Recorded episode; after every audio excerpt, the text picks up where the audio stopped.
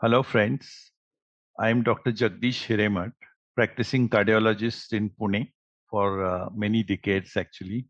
So, today we are going to see some of the newer developments in the management of systemic hypertension. It's a topic which is so common and so apparently balanced, but newer things keep coming, and it's a nice way to update ourselves so that we don't have to read too much, get the one liners from most of the trials and then probably we are done for a few months at least. In India, once upon a time, it was said that the prevalence of hypertension is about 33%, but now it has gone up to almost 38% in men and uh, 32% in women. So obviously, there is a rise uh, in prevalence of hypertension. Any three individuals who meet, one of them could be a hypertensive individual. And this has appeared in Lancet of 2021. The ISH, International Society of Hypertension, released a global hypertension practice guideline. There were two words in it optimal and essential treatment paradigms. Optimal means an evidence based standard of care, and essential means a minimum standard that has to be offered. Suppose you are not in a very good place, requirement of uh, the availability of medicines is not too good but despite that, you must achieve a level of 140 90 that is called as the essential care. And optimal is when you have all the facilities, you will go down actually to the guideline directed uh, goals which are set. Of course, many guidelines keep coming.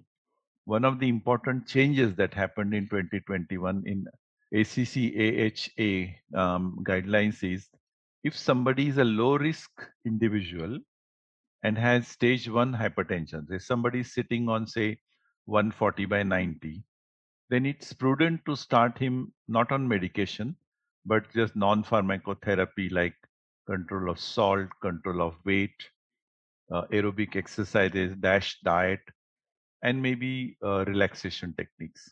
With this, uh, most of them would be controlled, but at the end of six months, if the blood pressure, despite a good lifestyle is sitting on 140 90 then you can consider a pharmacotherapy. This has appeared in journal of hypertension in 2021 ards ard is a potentially fatal condition involving the lung damage and experts often associated with the severe covid-19 these days.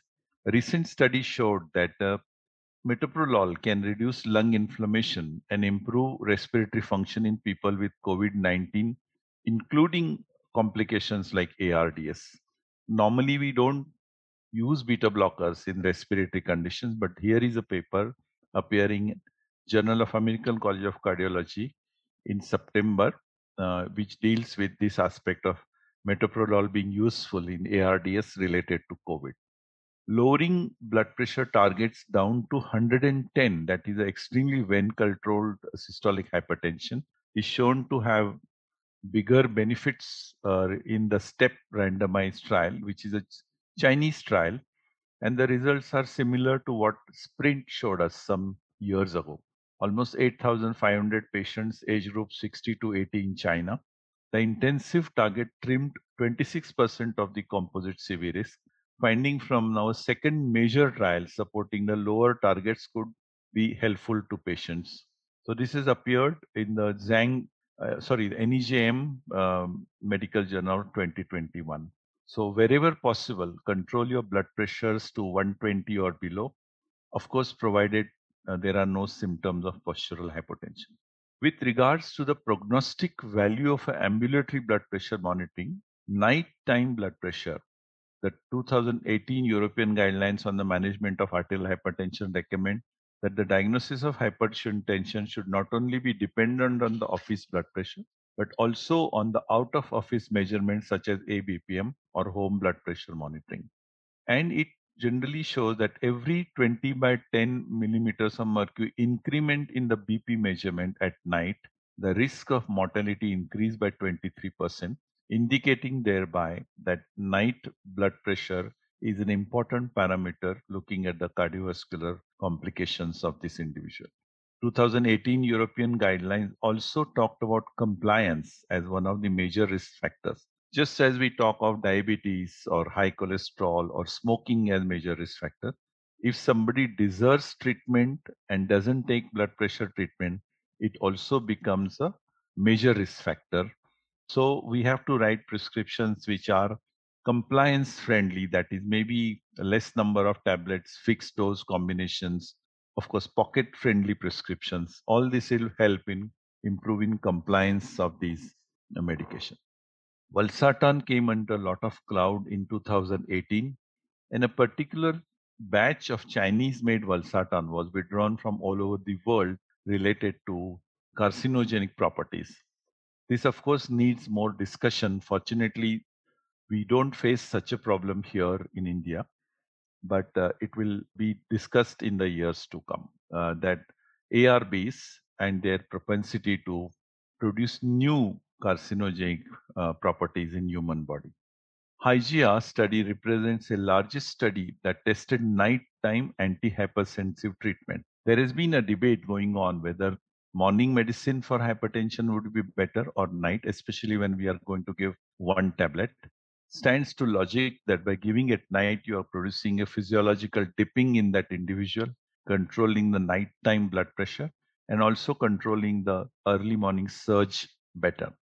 This Hygia study is the largest study included almost 19,000 hypertensive patients and with average follow of 6.3 years. An ambulatory BP measurement was performed for 48 hours and the data collected showed that nighttime dosing of antihypertensive significantly improved the nighttime treatment when compared to awake treatment. In fact, the doses that we use of hydrochlorothiazide or chlorthalidone the antihypertensive diuretics or indapamide are so small that don't be shy of using them at night if it fits into your prescription pattern better. All in all, we all must know that we should treat blood pressure very well. A common disease which has a very long daily life, that means person suffers it for decades and those loss of life is also possible because of that. We must bring in some Indian perspective to it that all of us Indians have very high sympathetic tone shown by a very large study of almost 20,000 people. So our use of beta blocker as one of the prime time antihypertensive medication should be thought of. If you find that the person is have, has high sympathetic tone like high blood pressure and other things. All in all, these updates I'm sure will help you as one line pointers towards improvement in your treatment of hypertension. Thank you.